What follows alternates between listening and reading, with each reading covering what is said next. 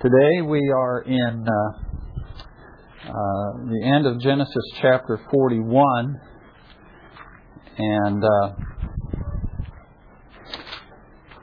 we're going to pick it up in about verse 45 and try to get down through the end of the chapter, and that'll kind of finish up this section, this part of the story of Joseph, and then we do have a two week hiatus. Uh, next week we have the speaker coming in from uh, Chosen People Ministries, and then the next week is the kickoff uh, time for Sunday school. Uh, apparently, some of you are going to be gone that weekend anyway. Uh, but if you uh, uh, if you're not, I encourage you to come, even though you are.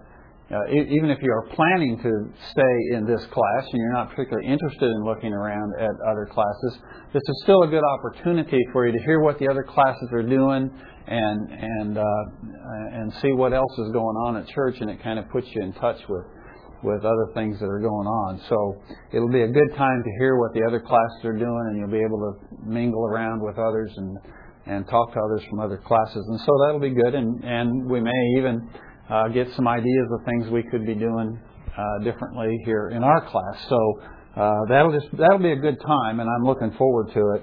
Uh, and that'll be on the 23rd. So that's what's on the agenda. So you'll notice that the handouts I gave you today are dated for October 30th. I believe that's correct.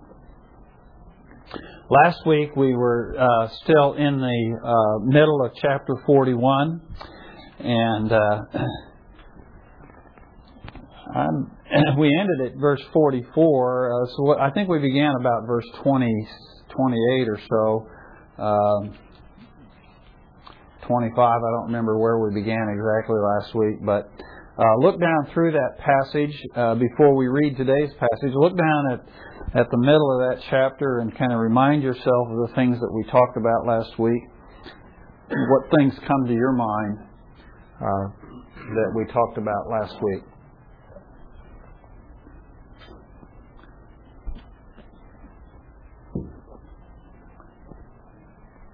thing I was thinking, uh, you, you talked about how God was in all this, and then Joseph, whether he uh, he recommended a wise man, whether he think about himself or not. But Pharaoh really overreacted, and I think that's God. In other words, he he could have just appointed him as, okay, you head up the grain. Uh-huh. And that, that's what he was talking about. He, instead, he made him basically ruler of the country. Yeah. Way more than what even Joseph recommended or what really should have happened. So you think, well, that that has to be God, or you know, maybe Pharaoh was sitting back, you know, really tired of being Pharaoh. Trying to find some guy take over and I can sit back and. Maybe he was down in the polls and thought. sit back and fish. Yeah. yeah. He really didn't have to give him that much authority. Yeah. That's kind of a pattern, though, isn't it, with the life of Joseph? Because that's what happened with Potiphar in Potiphar's house, and and then what happened in the prison. They just kind of turned it all over to him. The guy's better at this than I am. Let him do the work. Yeah, that is that is interesting. Yeah. Now, considering that they looked at the Pharaoh as, if I remember correctly, as being God. Uh huh. But that was that was quite quite a, an advancement. Yeah. yeah. Well, the thing I wondered about, it kind of I didn't. You may have talked about this last week. I left partway through. Um, we always save the best for after you leave, Jim. Okay. Well, yeah. then this will be a reminder. this is really good. Um, there's a couple of places in there, and I, I don't know if it's in this little section you were talking about last week, but where Joseph says to Pharaoh, God is showing you what he is getting ready to do. Mm-hmm. And um, that is really telling to me that uh, God is going to do this. I don't know if you address that part of it. And then, in the bigger picture, why? Why is this, you know, okay, God's getting ready to do this thing where there's this, you know, abundance and there's a famine. And so you have to kind of ask, well, why, why is that going on? It sounds like God could have said, uh, I think we're not going to have a famine right now, or yes, we're going to have this great famine. Mm-hmm. You know, I'm making it sound like real arbitrary, but I'm sure right. it's not that way. But the point being, there was so much opportunity for God to do whatever He wanted in whatever way that He did it this particular way because Yes. of Joseph. I'm guessing. I did you have you addressed that kind of? Well, uh, we only a little bit, and I'm hoping we can get into that some today, actually, in today's lesson. But, but, but really, what we're dealing with here is the question of the problem of evil. You know, the question is, why does evil happen? Does God actually direct that famines and floods and tsunamis and fires and all those kinds of things happen? Uh, and and I think uh, clearly we understand that it's not that's not God's perfect will or God's perfect intention, and yet He very clearly allows these things to happen, and and in one sense He establishes that they'll happen. Okay, so so evil is something that that we understand God is has sovereign control. He could avoid it, He could prevent it, or whatever, but He doesn't prevent it. He allows it to happen, but but in allowing it to happen, he accomplishes his purposes. So, for example, uh, the the passage we've referred to so many times, and we haven't even gotten to it yet, where Joseph says to his brothers, he says, "You meant it for evil, but God meant it for good."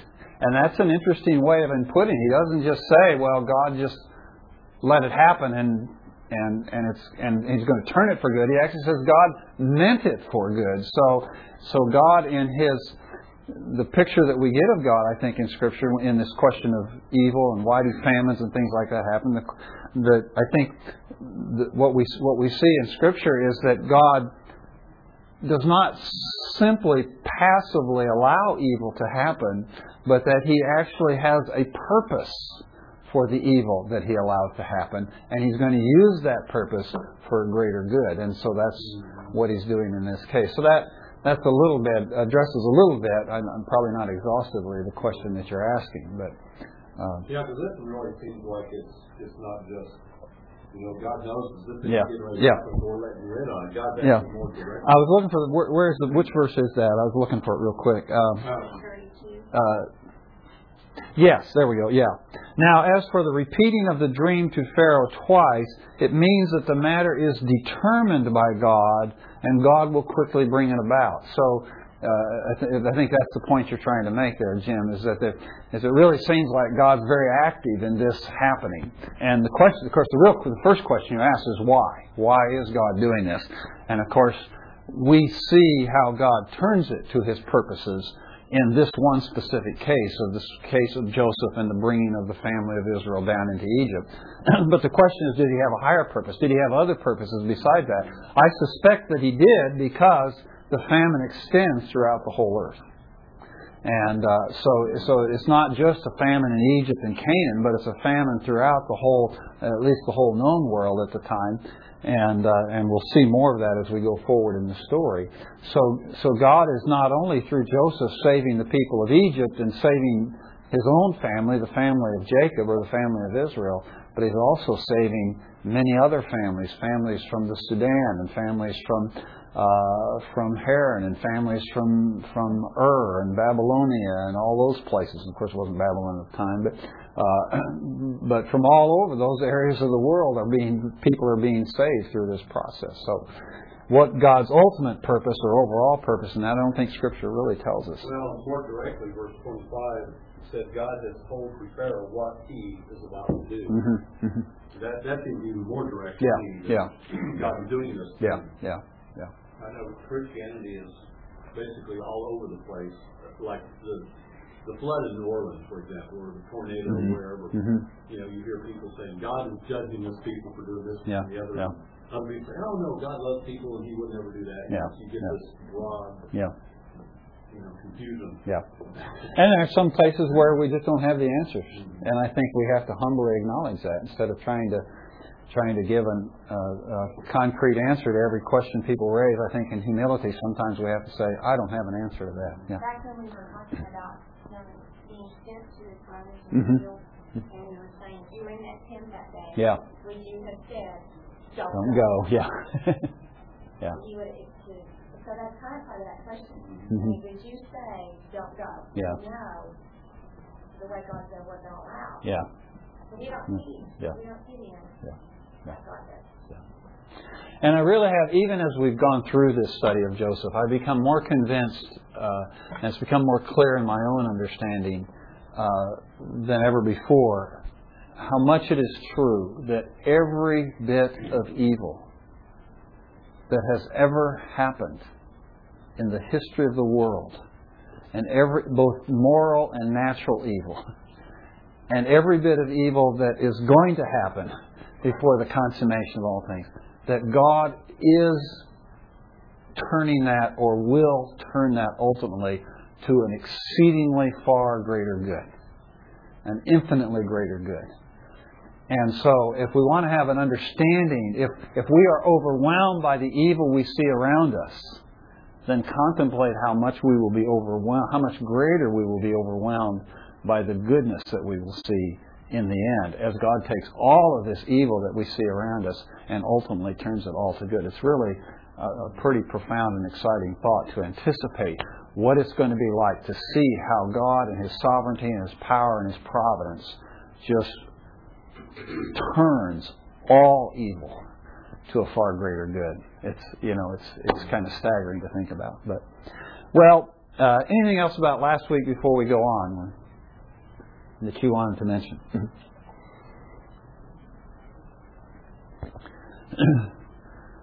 okay, let's pick up the story then in in uh, in verse 45 and read down through the end of the chapter. And this is after uh, this is after Joseph has been installed in his position, and he's gone through this kind of what we might think of as an installation or investiture ceremony. And then it says in verse 45, then Pharaoh named Joseph uh, Zaphanath Paneah, and he gave him Asenath, the daughter of Potiphera, priest of On, as his wife. And Joseph went forth over the land of Egypt. Now Joseph was thirty years old when he stood before Pharaoh, king of Egypt. And Joseph went out from the presence of Pharaoh and went through all the land of Egypt. During the seven years of plenty, the land brought forth abundantly. So he gathered all the food of these seven years which occurred in the land of Egypt, and placed the food in the cities. He placed in every city the food from its own surrounding fields. Thus Joseph stored up grain in great abundance, like the sand of the sea, until he stopped measuring it, for it was beyond measure. Now, before the year of famine came, two sons were born to Joseph, whom Asenath, the daughter of Potiphera, the priest of On, born to him. Joseph named the firstborn Manasseh, for he said, God has made me forget all my trouble and all my father's household. He named the second Ephraim, for he said, God has made me fruitful in the land of my affliction.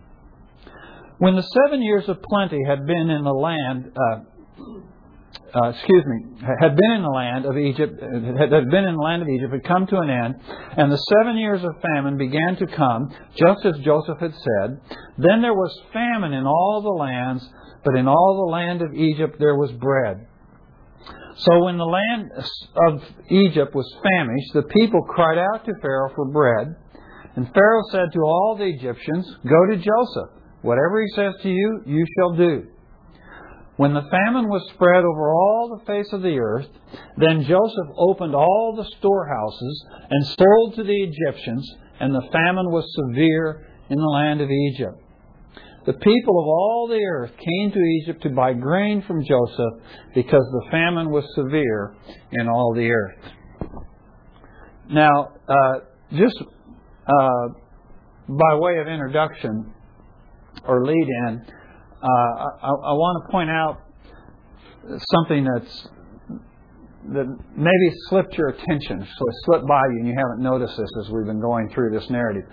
But but in this whole narrative of the dreams and the interpretation of the dreams and, and Joseph's uh, uh, being lifted out of prison and set before uh, Pharaoh, there's, there's kind of a phenomena that we see both in the events that happen and in the narrative, the way the story is told, that I think is, is important and yet it's very, very subtle.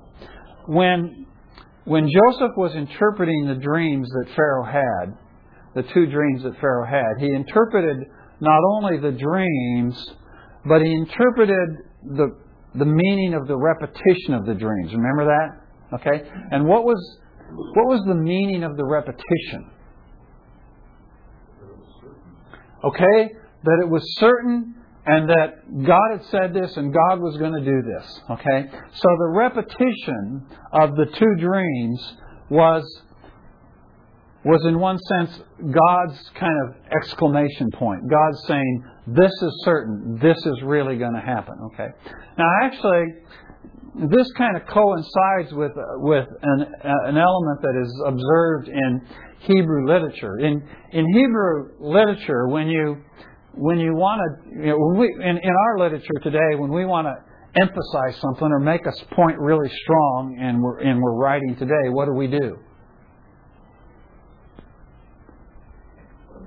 Okay, one of the things we do is we put an exclamation point, right? Or we might put it in italics or or underline it or put it in bold type or something like that, okay? But in Hebrew literature, they didn't use exclamation points and they didn't use italics and that sort of thing. What would they do? They just repeat it, yeah. So uh, you sometimes you have a word repeated, or you would have a phrase repeated, or you have an idea repeated, and the idea is it gives emphasis to that point or it gives certainty to it okay? And it's somewhat of that thinking that I, that I believe is in Joseph's mind when he understands the repetition of the dream is this idea of God emphasizing the certainty of this okay? Probably the cl- most classic example we have of this principle in all of scripture is when the scripture refers to God and, and says of him that he is holy holy holy okay? The significance of the holy, holy, holy. And, and, and I think that's actually only one of the very few places, maybe the only place in Scripture, where the repetition is three times. Okay? And the idea is to stress the absolute uniqueness and separateness of God. Okay? And so that's the idea of the holy, holy, holy. God is really, this is really important and this is significant and this is really unusual. Okay? And uh, so that's just one example, and, uh, and there are many, many examples in Scripture where repetition is used for the point of emphasis. Okay?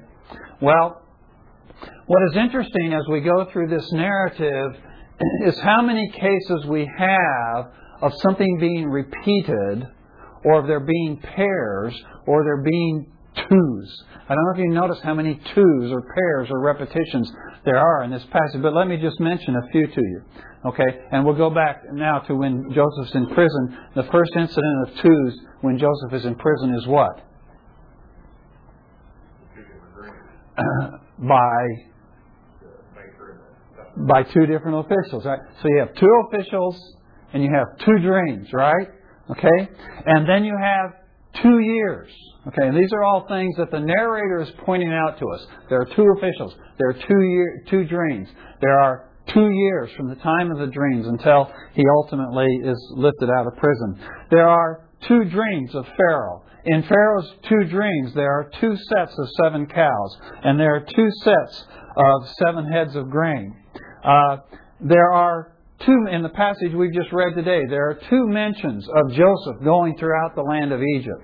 There are two mentions of Asenath's father being uh, uh, being a priest of On. Okay, and there are, of course, then uh, towards the end of our passage today, two sons born to Joseph.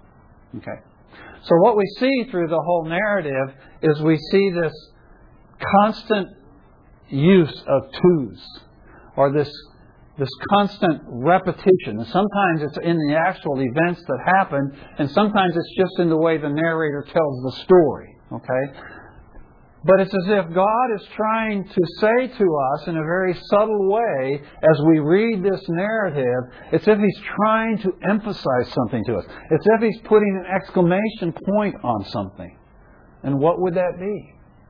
Well, the clue to that is when we look at what Joseph says uh, in his interpretation of Pharaoh's dream. When Joseph looks at, the, at Pharaoh's dream and he interprets Pharaoh's dream and he sees the repetition, he says, he says, What I discern in this repetition is God's hand.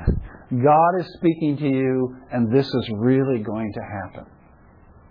And so I would suggest to you that this is what the narrator is trying to tell us as he as he recounts this story to us, he's trying to point out to us that although he is not saying at every turn in the story, God's in charge here and God's doing this. You notice that? The last time we've really seen anything about God being involved was back when he was first thrown in prison, and it said that God was with him, just like God had been with him when he was in Potiphar's house. But it mentions that God is with him. But from that point forward in the story, we really haven't encountered the narrator pointing out to us that God is at work. Now, Joseph discerns that, and Joseph sees that because of the repetition and because of the pairs. Well, I'm suggesting to you that that's what we ought to be discerning also. We ought to be seeing in the, in the many repetitions and the sets of twos and the pairs that we see in this passage, we ought to be seeing that behind all of these events that are happening, the certainty that God is involved the certainty that God is providentially working and God is guiding and God is directing. Because it's very easy when we're living life, as Joseph is just going through living life uh, here, and it's a pretty unusual life, but he's just going through and his life is just unfolding before him. It's oftentimes easy for us to lose sight of the fact that God is really in control and that God is really directing and that God's purposes are being fulfilled. And so there's this kind of subtle message that comes through in all these different parts of the story the sons that are born to Joseph, the wife that he marries, uh, the dreams that he encounters that he has to interpret. Uh, in all these various different ways, in every aspect, God is in control. God is sovereign, and God is providentially protect, uh, uh, uh, directing in all of these events so that the certainty of so that God's purposes would certainly be accomplished. And so that's just kind of woven through the whole story. And as I think about that, and I think in my own life, I, well, first of all, I wonder, okay, now why doesn't the writer just come out and say, just, you know, in black and white, you know, well, God's doing this, and God's doing this, and God's doing this. Why doesn't He do that? Well, in our lives, how oftentimes do we hear that? How oftentimes in our lives, in the day to day of life, is it really conspicuous to us that God is doing something? Usually it's pretty subtle, isn't it? And I think, I think what perhaps the narrator is doing here is he's letting us look at this story the way we have to look at life, is to realize that if we're going to know that God is working in our lives, we're going to have to be tuned in to the subtle suggestions of it because it's not always really obvious. It's not it's not obvious when we get up in the morning and you know and we burn the toast and you know and we run out of gas on the way to work and then we get to work and we get a promotion or or you know or a job happens to go just uh, particularly well or something. It's not always obvious in the day-to-day things that God is in charge and that he is with certainty fulfilling His purposes in your life.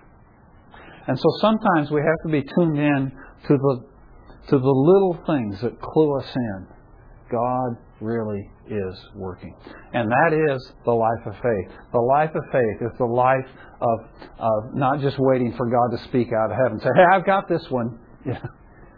But rather to look for those little subtle suggestions in our life. Oh, that was the Lord. That was God. God was working.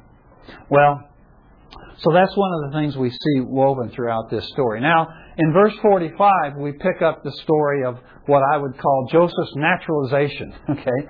You know, when somebody, when a foreigner comes to America and they uh, then and they've lived here a while and then they decide to become really a part here, we have what we call a naturalization ceremony. They are naturalized as an American citizen. Okay, and what we see happening here is because Joseph is now being elevated, this Hebrew shepherd boy who has now has who's been a slave and been a prisoner is now being elevated to the second highest office in all the land of Egypt and one of the most powerful positions in all of the world at this time when he's being elevated to this position in Egypt, it's important to the Egyptians that he be an Egyptian.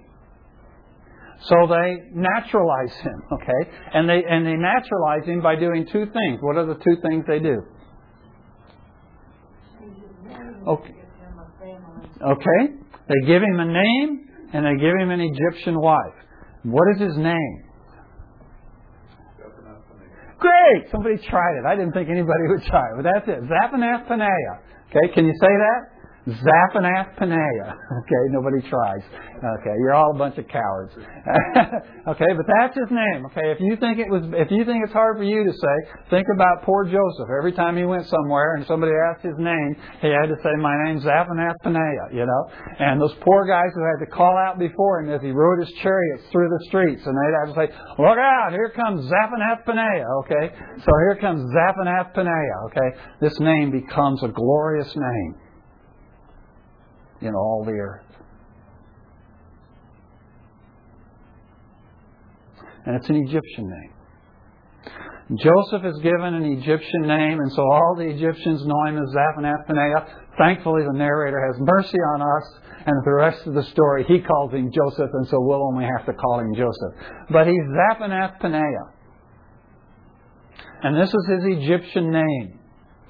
So when people refer to him or address him in his position, in his official position in Egypt, they're not constantly reminded he's really a Hebrew. But they think of him as an Egyptian. And then secondly, he's given an Egyptian wife. And who is this woman? Okay, she's the daughter of, of uh, Potiphera. This is different from Potiphar. Okay, these are two different guys. One was a soldier, and the other guy was a priest. Okay, but their names are very similar. Come actually from the same root uh, name, but a very common name in Egypt. But uh, so uh, uh, Potiphera here is a priest of of On, which is uh, is a, the Egyptian sun deity. Okay, and there was actually a city referred to uh, as On, where the which was the center of the worship of On, the priest uh, or the, the the the sun god. Okay. Uh, later, uh, when the Greeks became familiar with the with the Egyptians and stuff, they renamed the city and they called the city Heliopolis. Okay. This and we actually know where this is. There are actually uh, physical ruins of the city of Heliopolis or the city of On, just uh, a few miles, about seven to ten miles north northwest, I think it is, of downtown Cairo.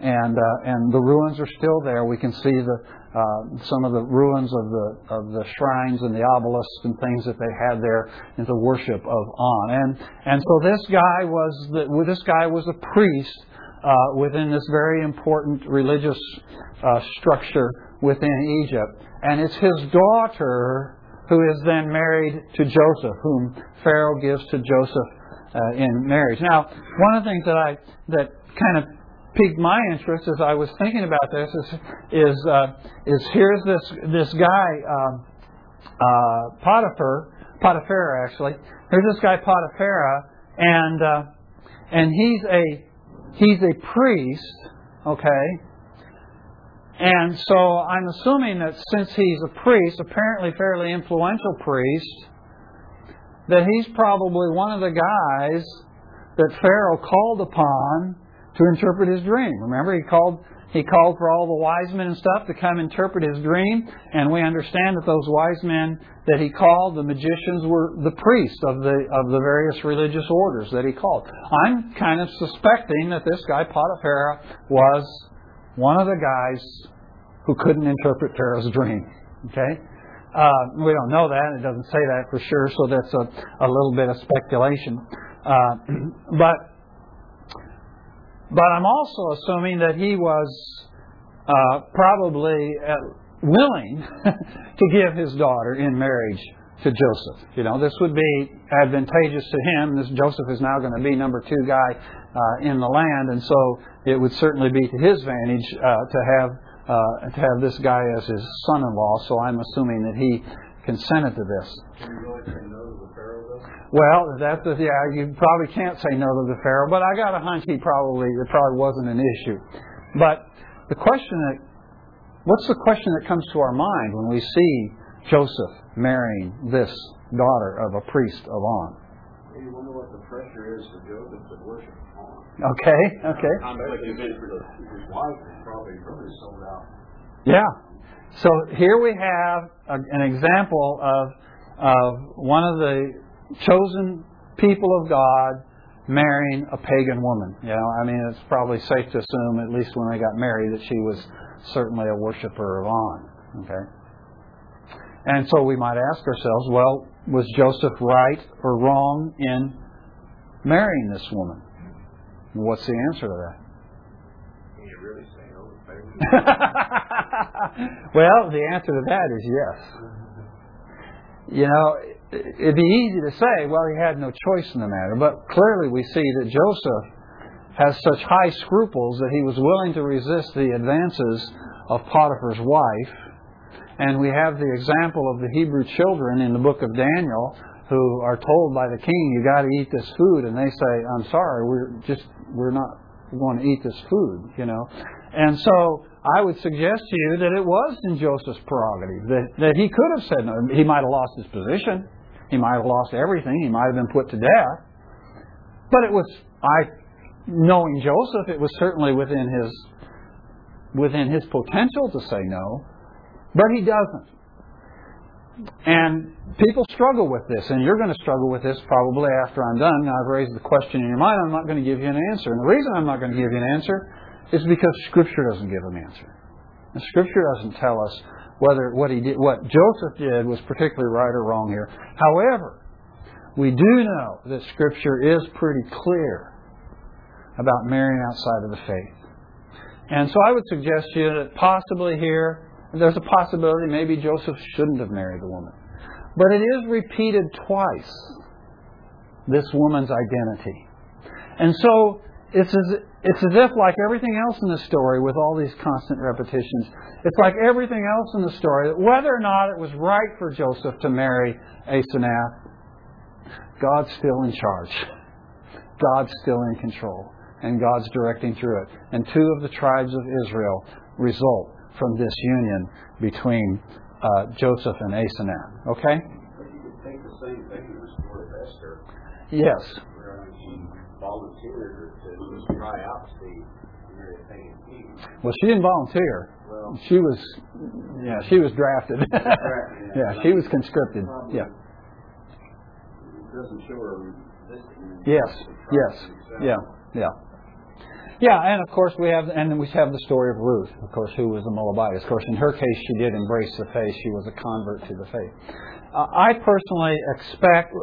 I should point this out, though, that though it, though there is some question about Joseph marrying a, a pagan woman here, what is clear about Joseph is it doesn't undermine his faith. In contrast to Solomon, who married all these foreign women and ultimately was led astray by them, it becomes very clear as the story unfolds that Joseph continues to be a great man of faith, trusting God and obeying God uh, uh, with uh, with this wife that he has and with the children that are born to him. Okay. So this was this was the process then uh, by which. Uh, by which Joseph is, shall we say, naturalized as an Egyptian. Okay? Uh, and then the story goes forward and it talks about him going out throughout the whole land, and, and we see him functioning in his position as this great leader of Egypt, and he's uh, and he's orchestrating, directing, administering the collection of all this grain, and and and the picture is it just there's so much of it that they're they're just unable to count it all. I I kind of grew up in the Midwest, grew up in Nebraska and stuff, and and uh, and you even see that here. Some I think sometimes in Oklahoma, but particularly up north, up in the up in the grain belt uh, where they grow grain, uh, wheat and corn and stuff like that. A lot up in in the northern plains. When they have a really good year, you know, the, if you drive through uh, Kansas and Nebraska and Iowa and South Dakota. You see all these granaries. You see these huge, massive granaries they've constructed to hold all the grain that our that our farmers produce every year. But when they have a really good year, they can't store it all in the granaries. And so if you'll go through, as you drive through, particularly in the early summer after the wheat harvest, uh, as you drive through the, the, those parts of the country, sometimes you drive by those granaries, and those granaries will be chock full, and then they'll have just piles of grain just laying out on the ground, you know. And it'll be 20, 30 feet tall, and you know, and hundreds of yards long of piles of grain just stored outdoors because that's the only place they've got to put it. And there's so much of it because God has blessed America with so much potential uh, for for growing uh, uh, food to feed the world with, and and that's what He was doing in Egypt. And they were growing so much of it, it was just you know, that apparently weren't stacking on the ground. They apparently had storehouses where they could put it all because they needed to guard it and that sort of thing and protect it for seven years. But so there's all this grain, and Joseph is administrating this whole process. But while all this is going on, something else happens in the life of Joseph, which is what? He has two sons. Two sons are born to him. And the firstborn is Manasseh, and the second is Ephraim. What does the name Manasseh mean? Forget. To forget. Okay? Now, you know, when my wife and I were picking names for our children, it never dawned on us to name one of our children Forget. Now I think about it, that might have been a good idea. uh, as prone as some of them were to forgetting. but but he names his first son Forget. Why does he name him Forget?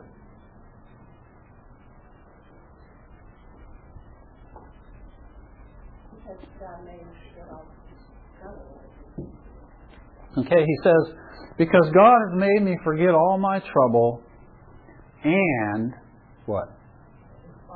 All my father's household. Now, I don't know that you, but that's kind of a troublesome thing to hear him say, right? Okay?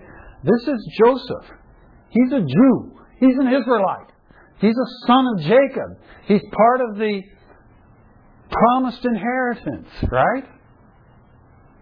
I mean, everything about Joseph that's significant is that he is of the chosen people. And now here he is, 13 years removed, actually more than that, 14, 15, 16, 17, 18 years removed now from, from when he was sold into slavery. And he says, I've forgotten my father's house. God has made me forget my father's house. And the question I would ask is, what is he really saying? And two, did he really forget? Well, I think the best way to understand the understand there. He says, I he says, He made me forget all my trouble and my father, all my father's house. The best way to understand that whole phrase there, that whole expression, is uh, is to understand it as a hendiadys. Okay, and a hendiadys is where you have you have two words joined by the conjunction and, and instead of being two separate to be instead of being understood as two separate things, they're to be understood as as meaning one thing. Okay? So, for example, you invite me over to your house for dinner and you feed me this delicious steak dinner, and I say, and I say to you, boy, that was nice and tasty. Now, what am I saying? Am I saying the meal was nice and the meal was tasty? Well, really, I'm just, it's all one thing. I'm saying this is really a good meal. Okay? That's a hendiadys. Okay?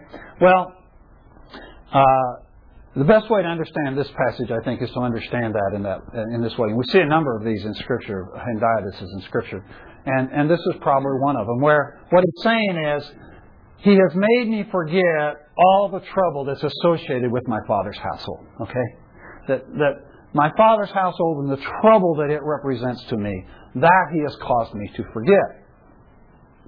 Okay, well that helps a little bit to understand what Joseph is saying if we understand it like that. But the only problem is he hasn't forgotten. How do I know he hasn't forgotten?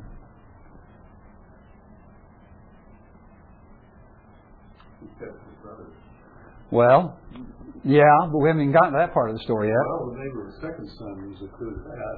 He still considers it the land of his affliction. Okay, there's that. But it's, it's more conspicuous than that, folks. Maybe because he was forgetting. Because he's just talking about it. and not only is he talking about it, but he has memorialized his son. He has made his son a memorial of his forgetfulness. A reminder of his forgetting. A reminder of his forgetting. Exactly. Is that also a Hebrew name? Are those Hebrew names he gave his sons? Yes, they are Hebrew names. Hebrew names. He's, he's given them Hebrew names. They're not Egyptian names. They're Hebrew words, okay? And he is memorializing his son to remind him that he has forgotten. Now, why would he have to remember that he's forgotten? Okay. He clearly remembers. So, what does he mean when he says, I have forgotten all the trouble that's associated with my father's house? Well, I think it's kind of like, I, I always understood it, like, you know, I move away if I'm in college and stuff, I, I still, that's my home still back there, and I think about it, and I go back there, once, you know, I've established, I'm getting married, I established my own home, now this is my home. And I've in a sense forgotten it as my home, but that doesn't mean I don't go back there, I don't love the people, I don't enjoy it, it just means that's not my home anymore. Yeah, yeah. It's my home now. Yeah. Yeah, what has happened here, and, and notice he says God has done this. What has happened here is God has moved me beyond that. That, that no longer is a dominant thing in the way I think and function and operate in my life. You know, for many years as he was a slave and as he was in prison, certainly he remembered, oh, you know, I know why I'm here. I'm here because my brothers hated me. But he doesn't think that way anymore. Now, now he's got he's got a job that's full of purpose and meaning and significance and challenge to him. He's got a he's got a wife. He's got sons. He's got children. He's got a family. He's he's got a comfortable home. He's, his, his life is totally different now. And, and so as he deals with life, in his day-to-day dealing with life, he doesn't, he's not con- constantly reminded of all the junk that went on with his family. That he has forgotten. Not forgotten in the sense that it's out of his mind and he can't think about it, but forgotten in the sense that he has gone on to a new and better life, and God has given that to him.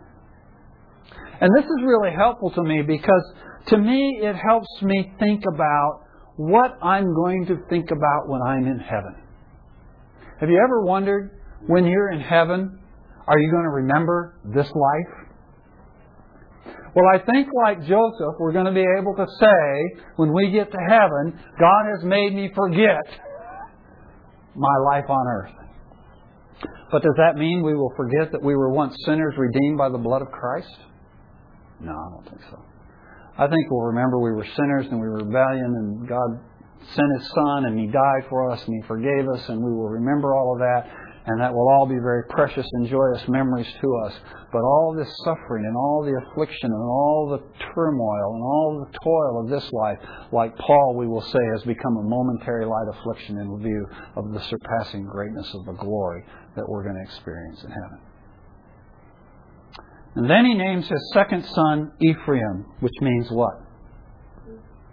Fruitfulness. He says, Because God has made me fruitful in the land of my affliction. And as I think about that, I think about I think about Joseph as he's being drug into Egypt in chains. Chains on his feet and chains on his hands. You know, just I don't know if this is the way they did it, but being drug along behind a camel or something, you know. And he's trudging into Egypt and he gets his first glimpse of Egypt. Do you think the thing that was going through his mind here is, this is great. This is a great place. This is where I'm going to become great. That's not what he's thinking, is he? This is the land of my affliction. He's put on the auction block and he's auctioned off as a slave. And he serves well as a slave and it gets him nowhere except into prison.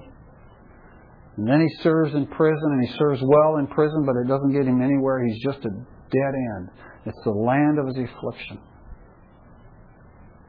And then suddenly, in a day, he's elevated out of prison and he's put in this high position. And he's given a wife and he gets married and he has children and his life is totally turned around and he begins to bear fruit. He bears fruit in having children. He bears fruit in, in seeing all this grain uh, grown and then stored and prepared for this famine that's coming and all this stuff.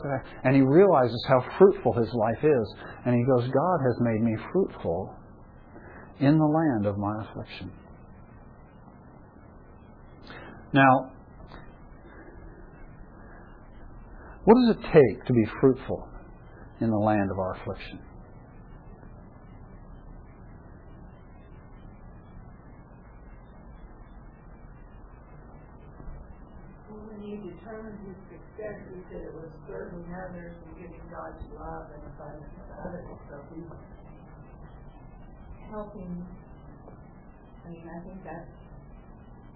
So basically, he's just being faithful, right?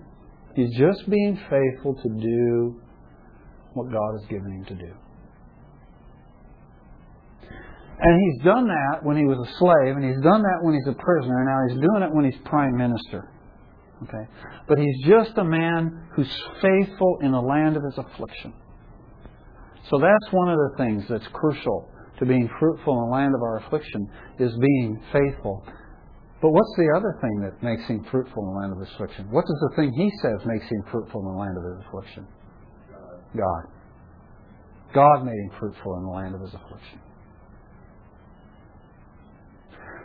Now, when he came down to Egypt, he had no idea whether or not, you know, I'm sure he probably thought, you know, this is a dead end street here. You know, if I'm ever going to realize these dreams, I got to get back home. And he probably thought for many years that the key to fruitfulness was to get out of Egypt and back to Canaan. But God had a different plan. And God's plan was for him to bear fruit where he was. And Joseph was totally satisfied with that. And as I think about that in my own life, and as you think about it in your own life, the question is are you willing to be the kind of person you need to be to be fruitful in the land of your affliction? Or, you, or, or do we decide, do we look at our affliction and decide, I don't want to bear fruit here? I want to bear fruit back in Canaan. And if we decide that up front, if we decide we don't want to be fruitful in the land of our affliction, we may be shutting a door on the greatest thing God wants to do in our lives. Well, and so the famine comes, and and at the end of the story, we see that he's opened the storehouses, and the Egyptians are buying all the grain, uh, and then all of a sudden, the people from all over the world are coming to Egypt. And just in closing, I want to leave this picture in your mind, and then uh, when we come back together in three weeks for our next lesson, we'll pick this story up. But but so people are so you've got all the highways into Egypt are all clogged with people, right? You got all these caravans. You got caravans coming in and you got caravans going out, right? And the caravans coming in, what do they look like? Okay, they're empty. They have nothing. They're coming with emaciated animals and empty sacks. And the caravans coming out, what do they look like? They're full, aren't they? Their animals are fed, their bags are full. They're just stuffed to the brim because they, they got to take enough to live on for a long time, okay? Do you ever think about those caravans crossing one another at an oasis or camp out overnight? And here's here's people on their way to Egypt and they're camped out here at this oasis and here's people coming out of Egypt and they're camped at the oasis. What do they talk about? Well, there's probably a lot of things they talk about, and you can have fun thinking about this over the next couple of weeks and imagining. But I think one of the things they were thinking about, when it says they went to buy grain from Egypt, what is, who does it say they bought it from? From Joseph, from Zaphenath Paneah. And so all over the highways going to and from Egypt, there is one name being talked about. It's the name of Zaphenath Paneah. And this poor Hebrew boy sold into slavery in Egypt, his name becomes glorious over the face of the whole earth. Is that not a picture to us of Christ? As we, who coming from Him, full of the bread of life, tell the stories of our great Zaphenath Paneah, who has given us the bread of life, and we tell that story to those who are still hungry. Okay? Well, when we come back together, uh, the story gets even more exciting.